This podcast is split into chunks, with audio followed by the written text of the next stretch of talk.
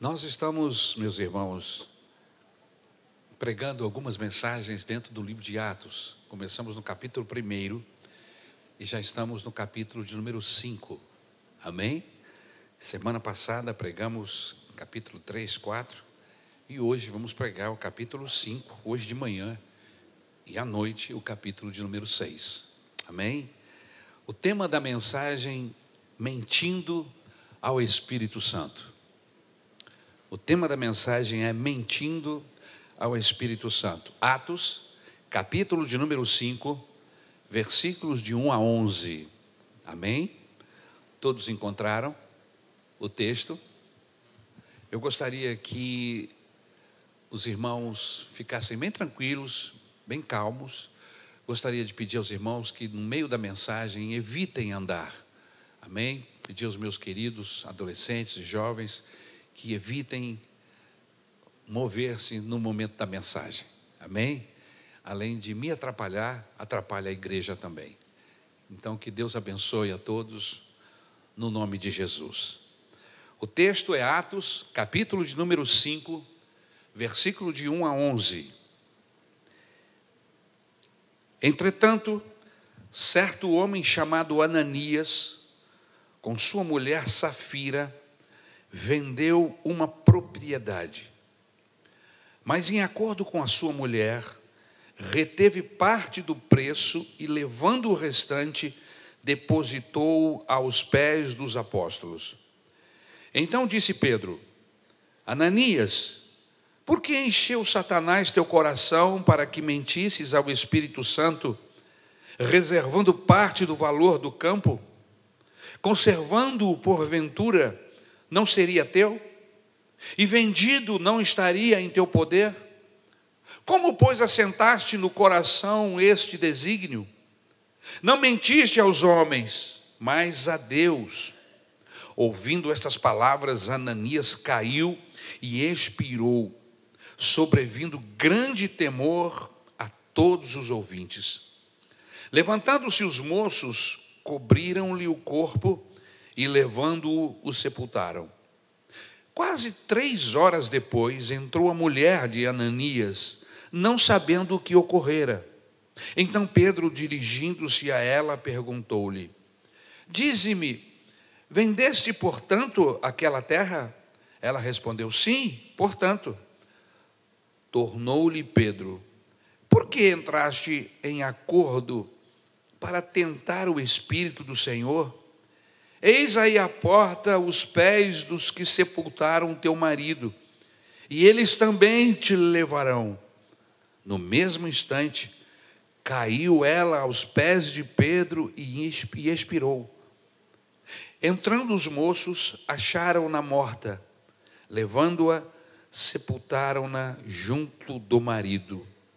E sobreveio grande temor a toda a igreja e a todos quanto ouviram a notícia desses acontecimentos. Oremos, Senhor, tem misericórdia da nossa vida esta manhã, neste momento em que vamos meditar na tua palavra. Concede-me, Senhor, a tua graça, concede-me a autoridade, o poder do teu espírito, a unção para levar essa mensagem, Senhor, até o coração dos teus servos, até a, os ouvidos dos teus filhos, que o teu Espírito Santo possa aplicar enquanto pregamos a tua palavra, possa aplicar os textos, aquilo que falarmos. Senhor, é a tua palavra, a igreja é tua, eu sou teu, pertencemos a ti. Abençoa-nos esta manhã com a tua palavra. É o que eu te rogo em nome de Jesus. Amém. Queridos, Pedro e João vêm sendo protagonistas de uma igreja quase perfeita, uma igreja sem erros, aqui nesses primeiros capítulos de Atos dos Apóstolos, a igreja primitiva. Os quatro primeiros capítulos de Atos nos mostram uma igreja pura, nos mostram uma igreja fiel, uma igreja sem hipocrisias, uma igreja sem mentiras, saudável. Mas Lucas, que é historiador, querendo passar com veracidade para o futuro o que ele escreveu, não poderia omitir absolutamente essas circunstâncias ocorridas na igreja primitiva, ainda que fossem falhas ou erros. Ele simplesmente escreve tudo. Por onde houver gente, ainda que seja dentro da igreja, haverá um potencial de deslealdade. É incrível. Haverá um potencial de infidelidade.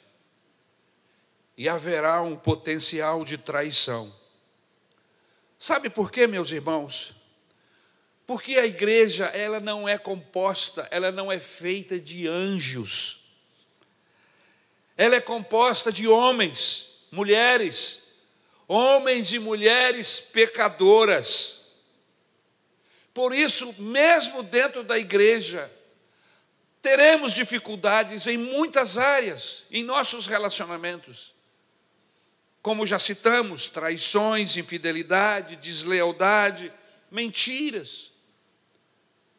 Ah, é importante que saibamos também que não é o fato de termos um potencial que vamos continuar mentindo, que vamos continuar traindo, infiéis, e vamos por aí. Não.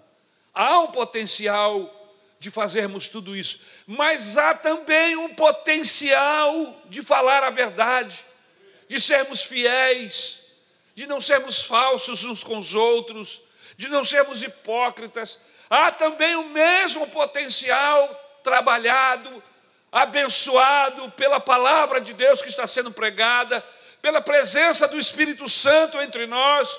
Então, se há um potencial negativo, há também um potencial positivo de querer acertar e fazer o que é certo, do que é o correto. O texto nos diz que um casal, Ananias e Safira, pela infidelidade e deslealdade, acabaram inaugurando as estatísticas como o primeiro caso de deslealdade dentro da igreja. O texto nos diz, no capítulo que lemos e nos capítulos que antecedem, o capítulo 3, o capítulo 4, que antecedem o capítulo 5, que eles vendiam o que possuíam e depois depositavam aos pés dos apóstolos, e estes dividiam com os necessitados, de maneira que não havia gente necessitada dentro da igreja. Olha que coisa fantástica. Olha que benção, irmãos. Não havia gente carente, necessitada, porque quem tinha mais doava, dava. E os apóstolos não retinham esses valores, não usavam esses valores para, para o bem-estar de suas vidas ou de suas famílias. Eram gente honestas, eram pessoas de Deus, e conforme já lemos no capítulo 4 e no capítulo 3, quando eles vão ao, ao santuário orar, eles não tinham um tostão. o, o, o mendigo pediu, dá-me uma esmola, e eles disseram: Eu não tenho prata, eu não tenho ouro, mas o que eu tenho eu te dou. E eles tinham Jesus e deram Jesus àquele homem, e aquele homem ficou curado. Mas essa é uma mensagem que eu já preguei, ficou para trás. Qual é o resumo do texto, pastor? Primeiro, venderam uma propriedade. Depois, entraram em acordo para reter parte da, da oferta. Depois, levaram a oferta aos apóstolos e mentiram. E por último, caíram mortos um após o outro. Pastor, que mensagem é essa? É uma mensagem bíblica. É um texto da palavra de Deus. E eu tenho certeza que há princípios abençoadores aqui neste texto para que levemos para casa e sejamos abençoados nos nossos relacionamentos, seja na horizontal ou seja na vertical, relacionamento com Deus. Quais as lições, pastor, que existem neste texto? Quais? Primeira lição. Primeira lição. Grave o que eu vou lhe dizer agora. As nossas ações não devem ser julgadas pela exterioridade, e sim pelas intenções interiores. julgamento pela aparência. É isso mesmo.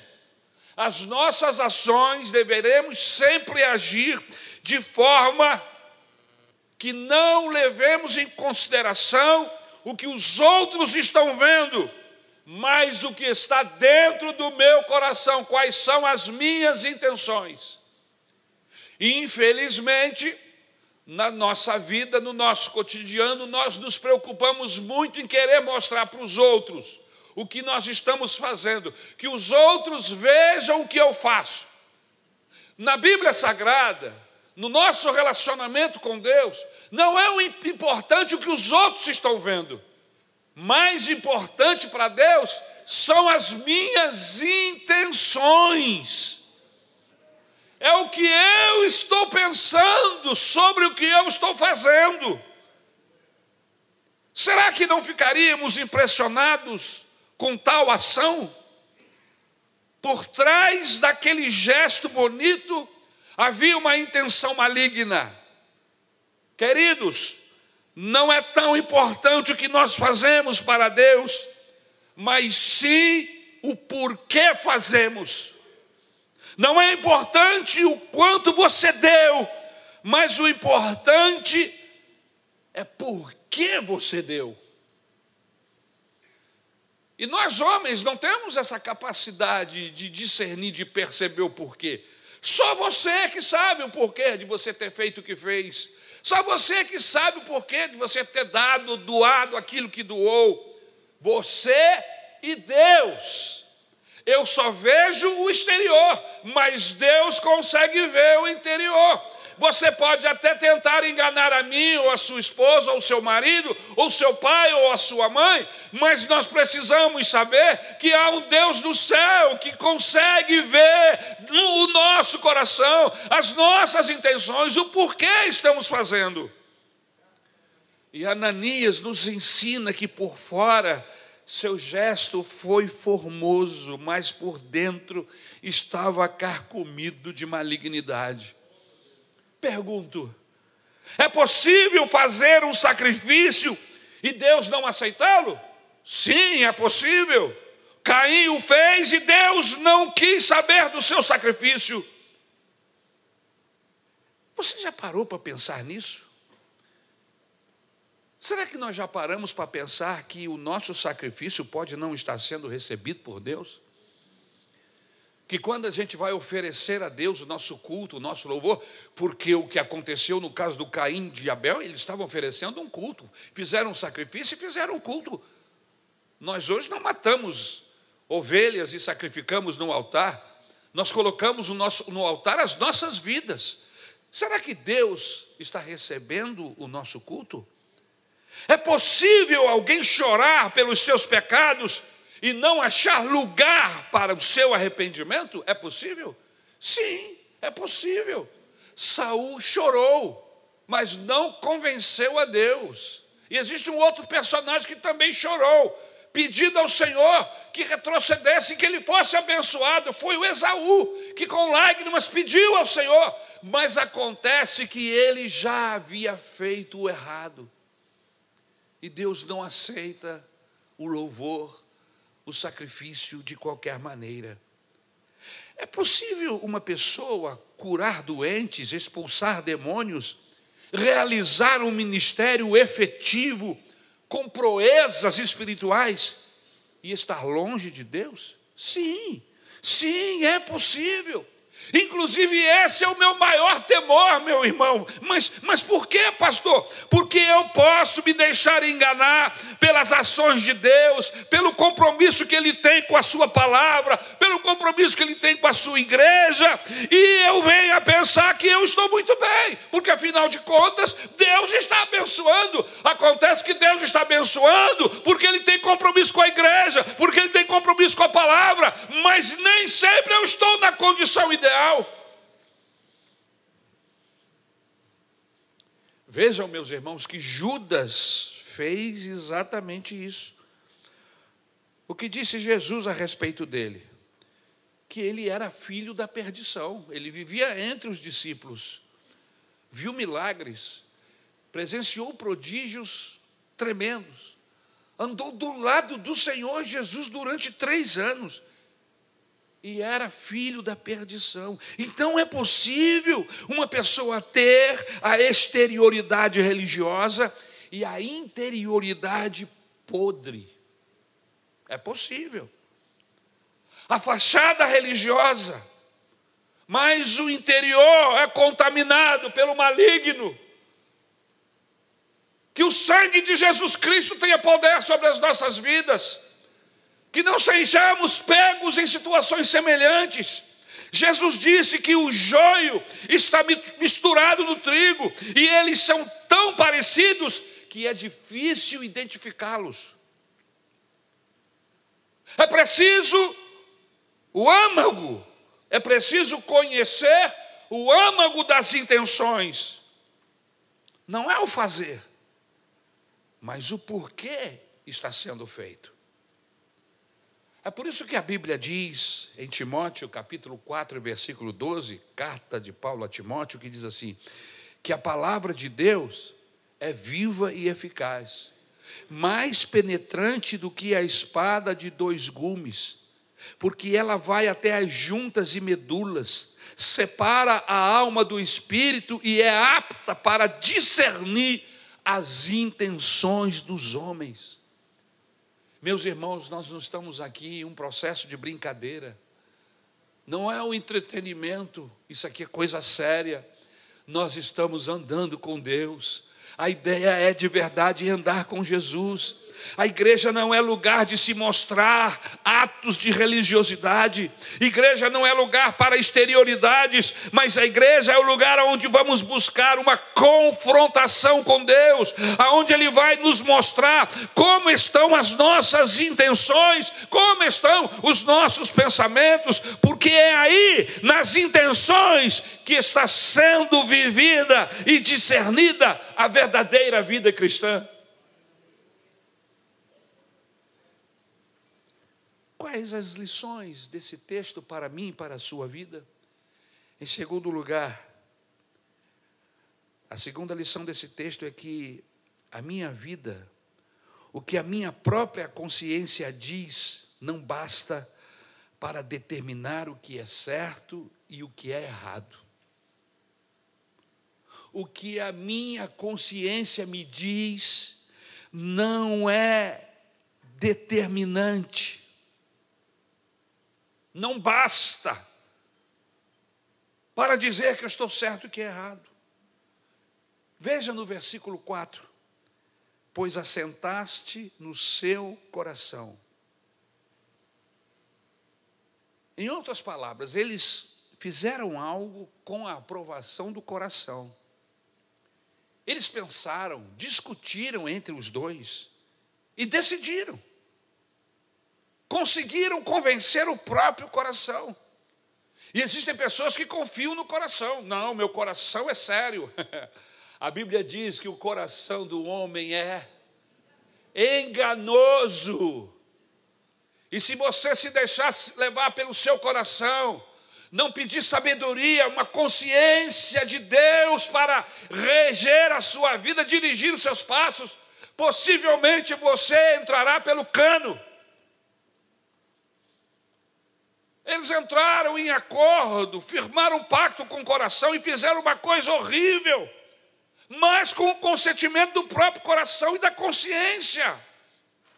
E esta é a lição mais importante para aprendermos: que a nossa consciência que é a faculdade que Deus nos deu para discernir entre o bom e o mal, entre o certo e o errado, não serve por si só, ela pode ser manipulada.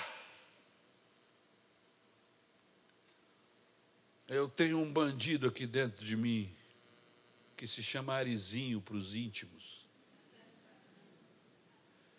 E ele a todo instante vive querendo manipular o meu coração e a minha consciência.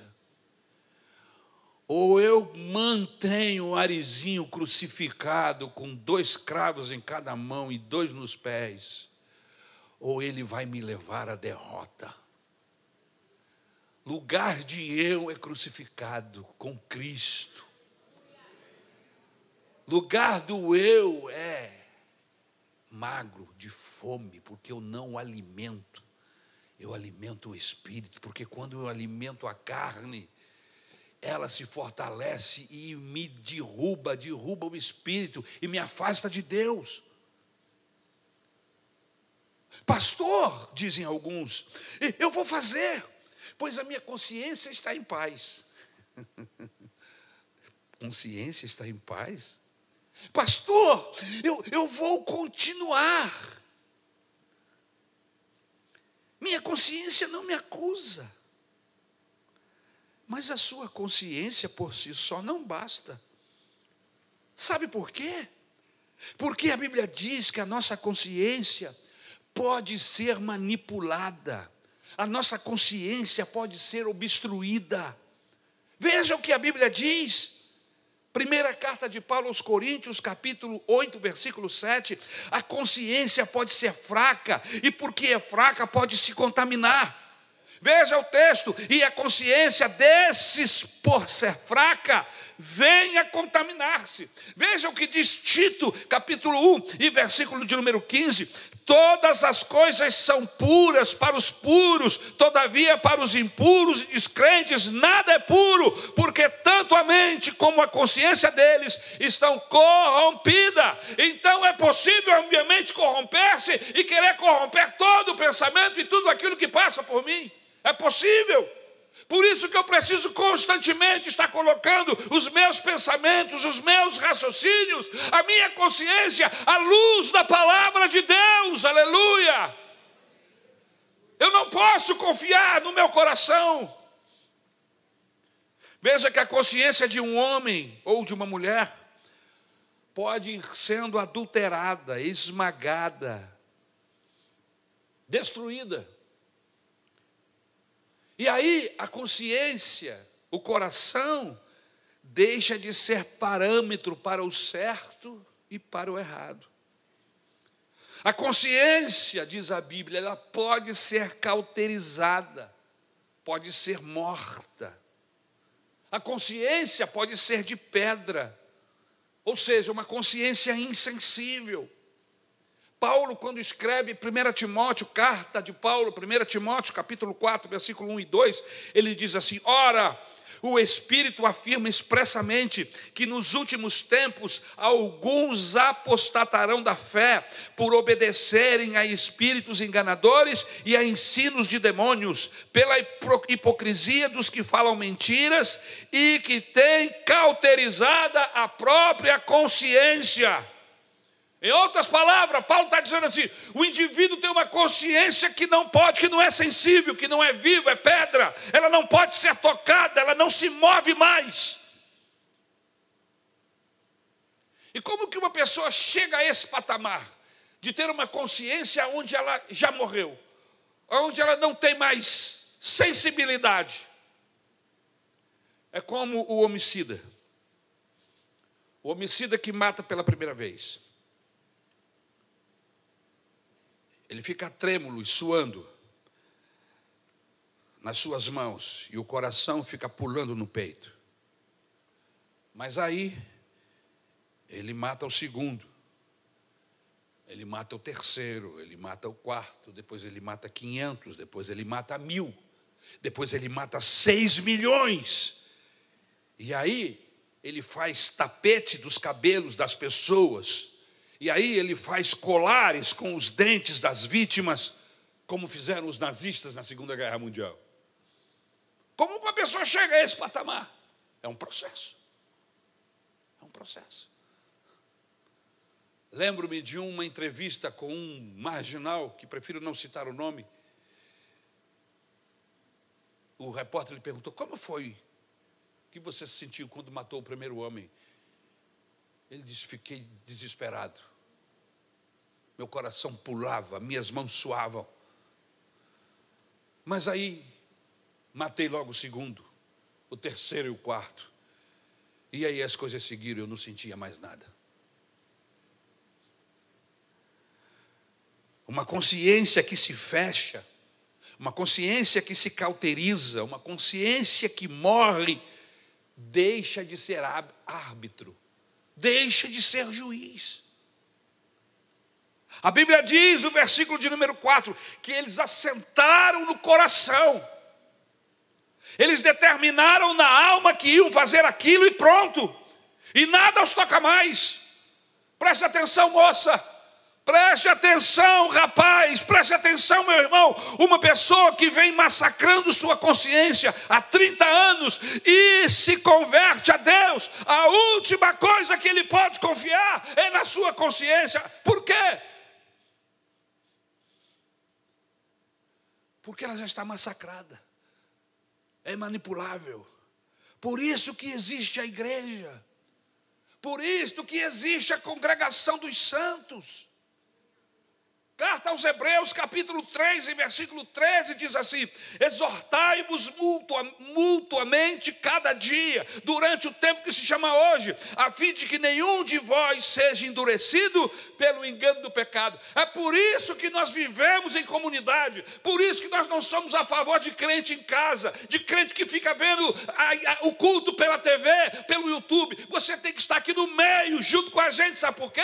Porque Deus vai usar alguém de algum alguma maneira, de alguma forma, para te estimular, para te dizer, meu filho, não anda por esse caminho, mas o meu coração, o seu coração, não acredite nele, acredite na palavra de Deus, aleluia. Agora, se você fica em casa no YouTube, você jamais terá ajuda da igreja nesse sentido.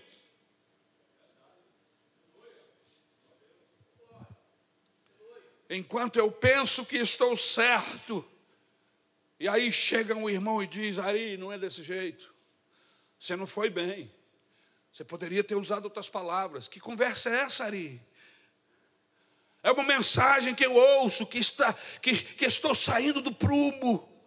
É Deus usando alguém para falar comigo, para balançar o meu coração, trabalhar na minha mente e me trazer de volta Quantos aqui na jornada não foram trazidos de volta por um irmão? Que com carinho, com amor, disse: meu irmão, o que está acontecendo com você? Que caminho é esse que você está tomando? Que namoro é esse que você está tendo? Um namoro fora dos princípios de Deus, com abuso? Que conversa é essa? Você é um homem casado, você não pode ter uma outra mulher, você tem que honrar o seu marido, a sua esposa. Você vai ouvir isso na igreja. Lá no mundo você vai dizer o você vai ouvir o contrário. Pode dizer, cai na festa, faz o que lhe der na mente, seja feliz. O que temos de fazer para termos uma consciência sarada? Hebreus capítulo 9, versículo 14. Olha o texto: muito mais o sangue de Cristo que pelo Espírito eterno a si mesmo se ofereceu sem mácula a Deus, purificará a nossa consciência das obras mortas para servirmos ao Deus vivo. Senhor, passa o teu sangue aqui na minha mente, nas nossas mentes esta manhã. Senhor, purifica-nos com isopo e seremos mais alvos do que a neve. Passa o teu sangue aqui, a começar de mim, meu Deus. Aleluia. Esta é uma ação do Espírito Santo. Mas se eu não consigo discernir entre a voz do Espírito e a voz do meu coração podre,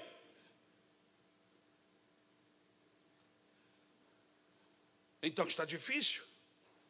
Segundo João capítulo 17, 17 diz: santifica-os na verdade, a tua palavra é a verdade. É por isso que estamos sempre conduzindo a igreja a ler a Bíblia. Você quer uma igreja forte? Você quer uma igreja fortalecida? Você quer uma família forte fortalecida no Senhor? Essa família tem que ler a Bíblia. Essa família tem que, que cumprir os princípios de Deus. Seja ele no casamento, seja no namoro, seja no comprar, no vender, no ir e no vir, não importa. Os princípios bíblicos precisam ser levados a sério. Isso significa que a sua família está sendo fortalecida pela palavra de Deus. E famílias fortalecidas é igual a igreja forte.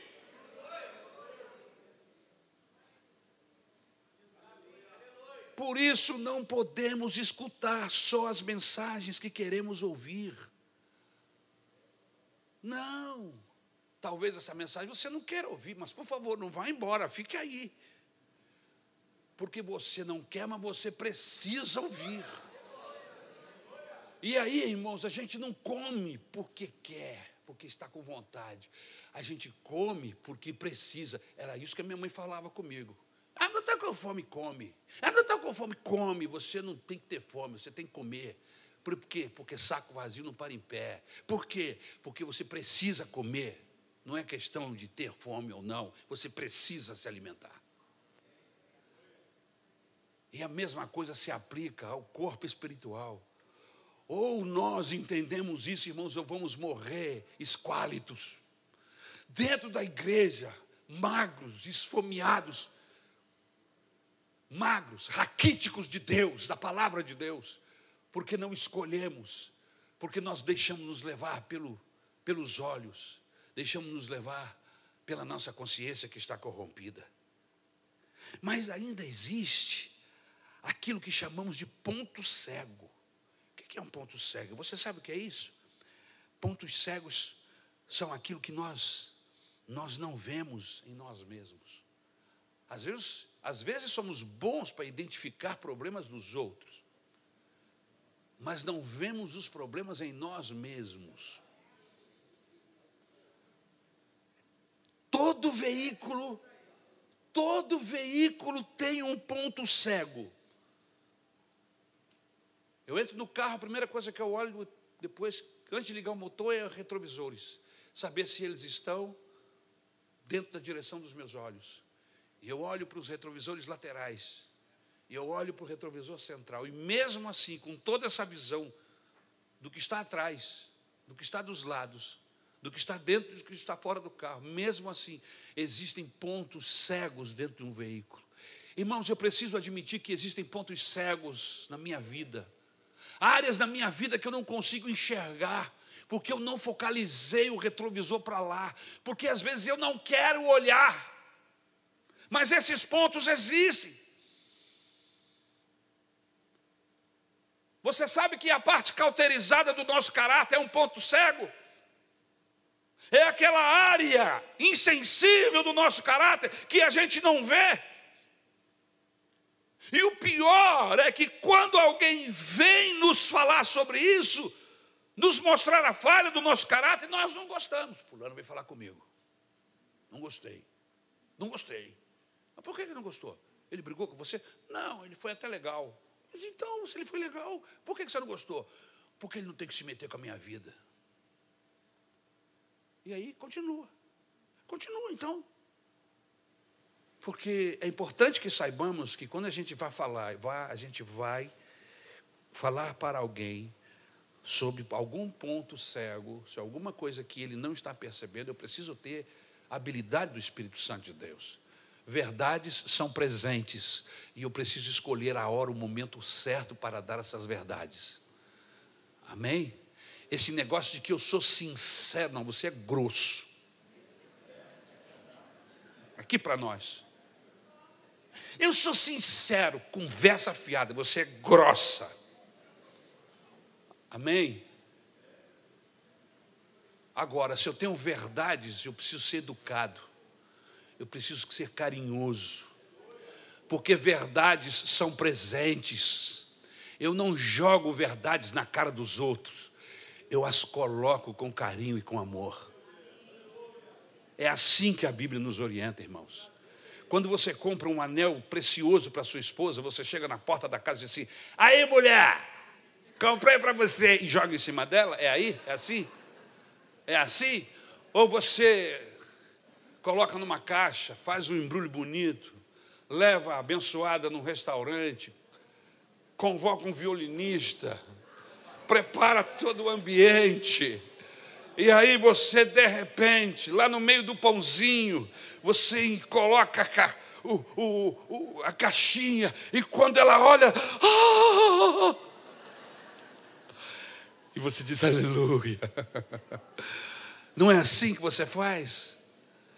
Existem pessoas que investem muito mais, às vezes, na caixa no invólucro do que no presente. Às vezes o presente não é muita coisa, mas o invólucro, o presente, está tá embrulhado de um jeito que você, rapaz, o que tem aí dentro é precioso. só de olhar por fora. Porque esse é o sentido. Irmãos, verdades são assim. Verdades a gente embrulha com papel de presente, com laço.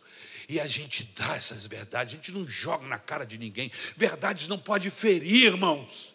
Verdades têm que ser gerar vida no coração das pessoas. Verdades que ferem não são verdades, não estão sendo usadas de maneira errada. Vem aqui que eu tenho as verdades para te dizer, e tu, e tu, e cal, irmão, isso é punhal. O sangue de Jesus te repreenda.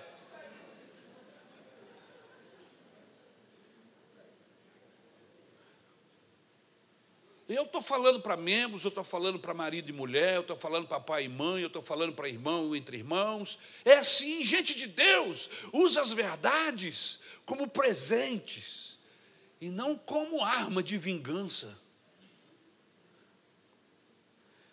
Por isso, quando você vira uma pessoa radical sobre um determinado pecado, pode ser que esta pessoa esteja cheia de pontos cegos e você precisa ter habilidade de Deus para falar com ela. Ela manda todo mundo para o inferno sem misericórdia. Essa pessoa está cheia de pontos cegos na vida. Quanto mais aponta o dedo na direção dos outros, mais precisamos ou precisam da misericórdia de Deus. Terceira lição. Qual é a outra lição, pastor? Quanto menos pressão houver, maior será a malignidade dos meus pecados. Quanto menos pressão tiver, isso significa que eu agi com o meu coração inteirinho, não tinha pressão nenhuma.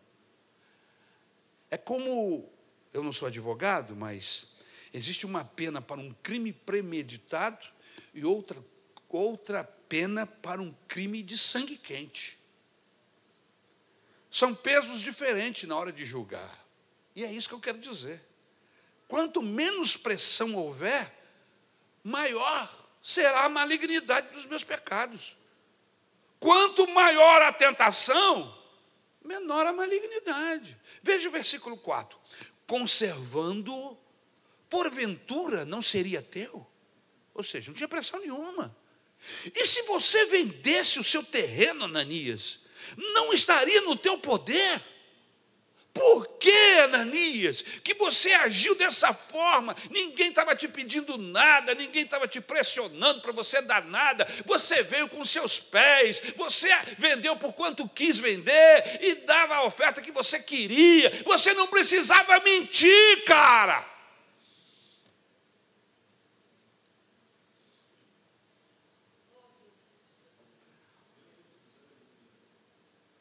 Uma vez que estava vendido, alguém os obrigou você a dar alguma oferta para a igreja?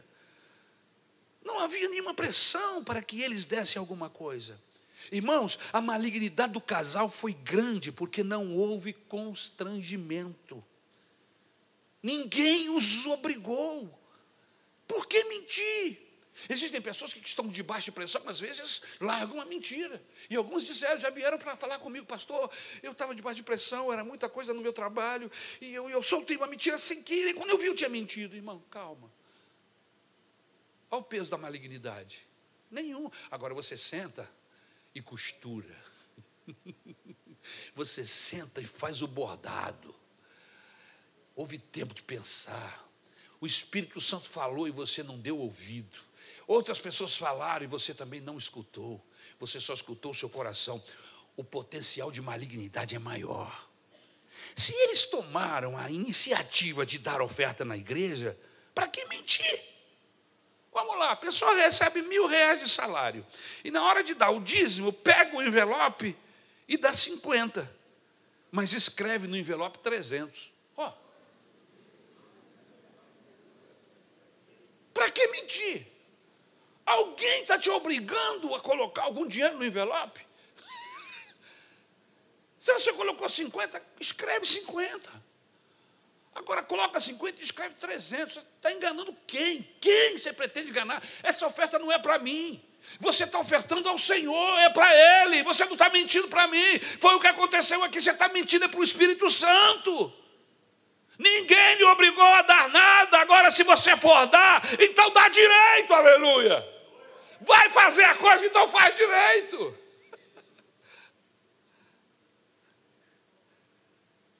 Não chame de dízimo uma oferta que você está dando. Ah, eu vou dar uma oferta aqui, vai ser o meu dízimo. Não, oferta é uma coisa, dízimo é outra. Dízimo, é 10%. Você entendeu? Você deu uma oferta, glória a Deus pela sua oferta. Mas não é o dízimo, é uma oferta. Porque o dízimo só será dízimo quando você separar 10%. Porque é isso que o texto bíblico diz. Aonde você quer chegar, pastor? O grau de malignidade que Pedro acusa aqui é que eles reteram parte da oferta, mas eles não precisavam fazer e fizeram, não havia pressão. Irmãos, às vezes, nós mentimos sem necessidade, ninguém pediu, ninguém forçou, você se oferece para fazer e faz errado, malignidade. Existem pecados que são cometidos debaixo de forte pressão. E a pessoa é levada ao erro, mas há outros que não. A pessoa erra sem que ninguém o pressione. Neste caso, o grau de malignidade é maior. Quebrar a iluminação pública na rua. Para quê, pastor? Pegar uma pedra e ficar atirando no, na iluminação pública. Para quê? Pegar uma, uma latinha de tinta e sair sujando as paredes, os muros da cidade. Para quê? É malignidade. Não é, pastor, isso é cultura, conversa fiada.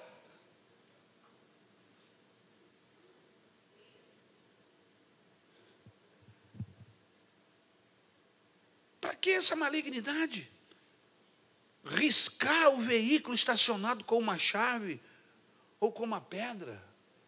O cara pega uma pedra e passa no estacionamento e risca o carro de uma pessoa que ele nem sabe quem é, que ele não conhece. Vai dizer que ele está com o coração cheio de amor? Isso é demônio. E não é demônio puro, não, porque a culpa não é só do demônio, não. É o coração dessa pessoa que é mau. E o diabo fica perto de gente que tem um coração ruim. O diabo fica perto de gente que tem um coração mau, para? Para fazer com que ele fique pior ainda. Agora você tem um coração complicado, difícil, e você sabe disso, fica perto de Deus. Deixa o Espírito Santo ficar perto de você, porque o Espírito Santo vai abençoar o seu coração e ele vai deixar de ser mau. E quanto melhor for o seu coração, mais de Deus você vai ter. Mas quanto pior for o seu coração, mais do capeta você vai ter assim. Porque senão a culpa é do diabo. Diz que encontraram o diabo daquela praça que a gente fez ar livre outro dia aí, pastor, que eu não sei o nome, ali perto do pingo d'água, chorando e dizendo: tudo eu, tudo eu, tudo eu. Porque as pessoas botam culpa do diabo de tudo. E eu preciso saber de uma coisa.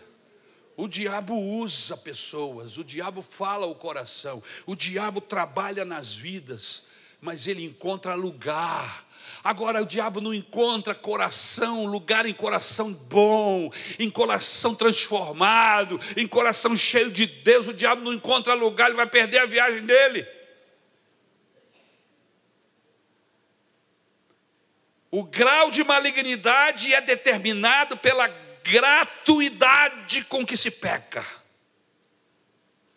Como é fácil a gente colocar no coração o que é podre, o que é nojento. É de graça, não se paga nada. Foi por causa desse pecado que Ananias caiu morto no corredor da igreja. Não foi pela severidade do pecado, mas pela gratuidade que o pecado habitava no seu coração. Pessoas que às vezes ficam com raiva de você de graça, sem que você nunca tenha feito nada de mal.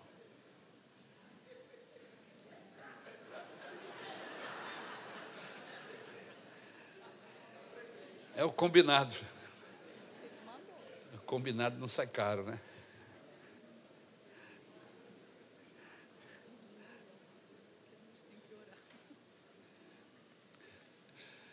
Me dá cinco minutos e eu termino.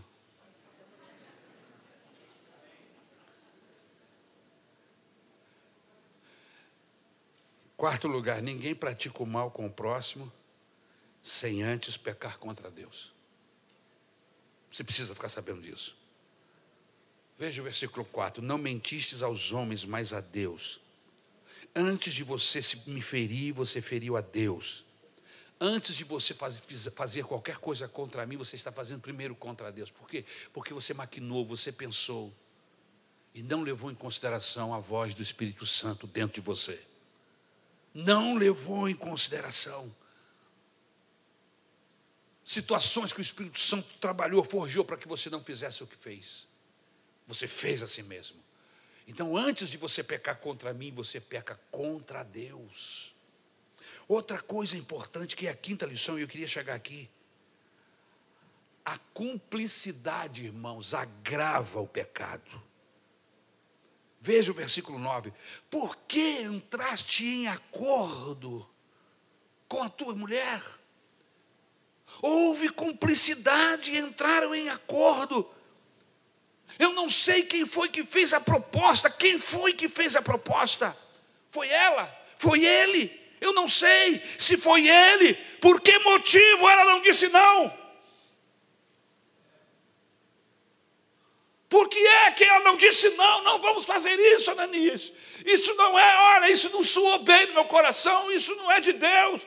Vamos dar a, a, a oferta que a gente achar que tem que dar e vamos dizer o valor certo e acabou. Não, mas ela concorda. Ele concorda. Deixe-me falar aos maridos e eu vou terminar. Nunca permita que sua mulher seja como alguém que concorda com tudo. Não permita que a sua mulher seja alguém assim, como uma vaquinha de presépio. Não! Dê espaço para a sua mulher, para que ela seja uma voz que discorde de você. Irmãos, eu quero uma esposa que me fale quando eu estou errado. Eu quero uma esposa que me critique com amor e me ajude. Mas existem mulheres que manipulam seus maridos. E eles concordam e discordam de acordo com a cabeça dela. Você conhece gente assim? Não olha para o lado.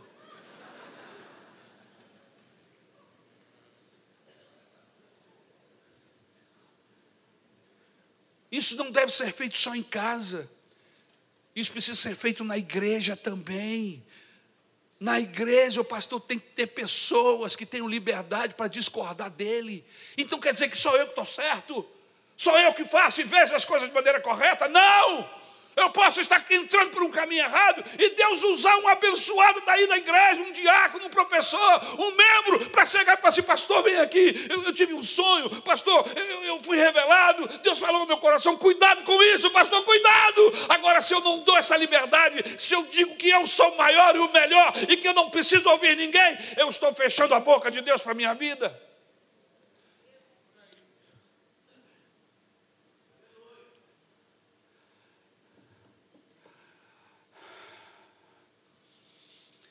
Tem igreja que o pastor faz o que quer, ninguém diz nada. Todo mundo concorda. Vaquia de presépio. Eu quero uma igreja como a igreja de, a igreja de Bereia. Que quando eu terminar de pregar, alguém diga: Vamos ver se é assim que a Bíblia diz. Tem pastor que fica ofendido. Eu não sei, aí tem pastor que não gosta de ser, de ser depois da mensagem, de alguém chegar para ele, pastor, eu, eu tive uma dificuldade de compreender isso aqui, eu estou errado, ou o senhor que aplicou errado a coisa? Eu posso ter aplicado, eu posso ter aplicado errado, porque eu não sou o Senhor, sabe tudo. Isso aqui é revelação, é intimidade, é relação com Deus. Não é só meter a cara e ler, e ler e decorar texto, não. Eu preciso ter graça, eu preciso ter ação do Espírito Santo para entender a Sua palavra. E como eu não sou o único, tem gente aqui nesse auditório que pode estar recebendo uma revelação direto do trono de Deus que eu ainda não tenho. Por isso que eu quero uma igreja como a igreja de Bereia. Mas espera aí, quem pregou foi o apóstolo Paulo, não interessa. Vamos ver o que a Bíblia diz. Aleluia. Não foi isso que aconteceu na Bíblia? Não, mas foi o bispo que tem uma igreja com um milhão de membros. Quero saber. O que ele falou não tem consonância com a palavra de Deus. Agora, essas coisas são feitas com carinho, essas coisas são feitas com amor, são presentes. A cumplicidade, irmãos, aumenta o pecado. Safira, como que você entrou em um negócio desses, sem dizer para o Ananias: esse negócio é sujo, esse negócio não é certo. Queridos, queridas, nós precisamos uns dos outros para, para que alguém nos diga: ei, esse negócio é sujo, ei, não faça isso. Deus não está nisso, cuidado, marido, cuidado, esposa. Eu não senti paz no meu coração, Deus não está nisso. Irmãos, voltemos para o caminho antes que seja tarde demais, aleluia. Eu sei que a igreja me ama pelo cuidado que ela tem comigo.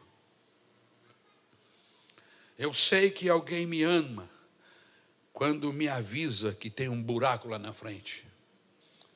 Provérbios 27, 6 diz assim: Leais são as feridas feitas pelo que ama, porém os beijos de quem odeia são enganosos. Bem-aventurado é o crente que tem uma igreja, um pastor, um marido, uma esposa, que provoque algumas feridas de amor. Você pode até sair daqui meio capenga, mas vai dizer: graças a Deus, que nós temos um pastor, um grupo de obreiros que zela pela minha vida. Salmo 139, 23. Sonda-me, ó Deus, e conhece o meu coração. Prova-me e conhece os meus pensamentos. Vê se há em mim algum caminho mau e guia-me pelo caminho eterno.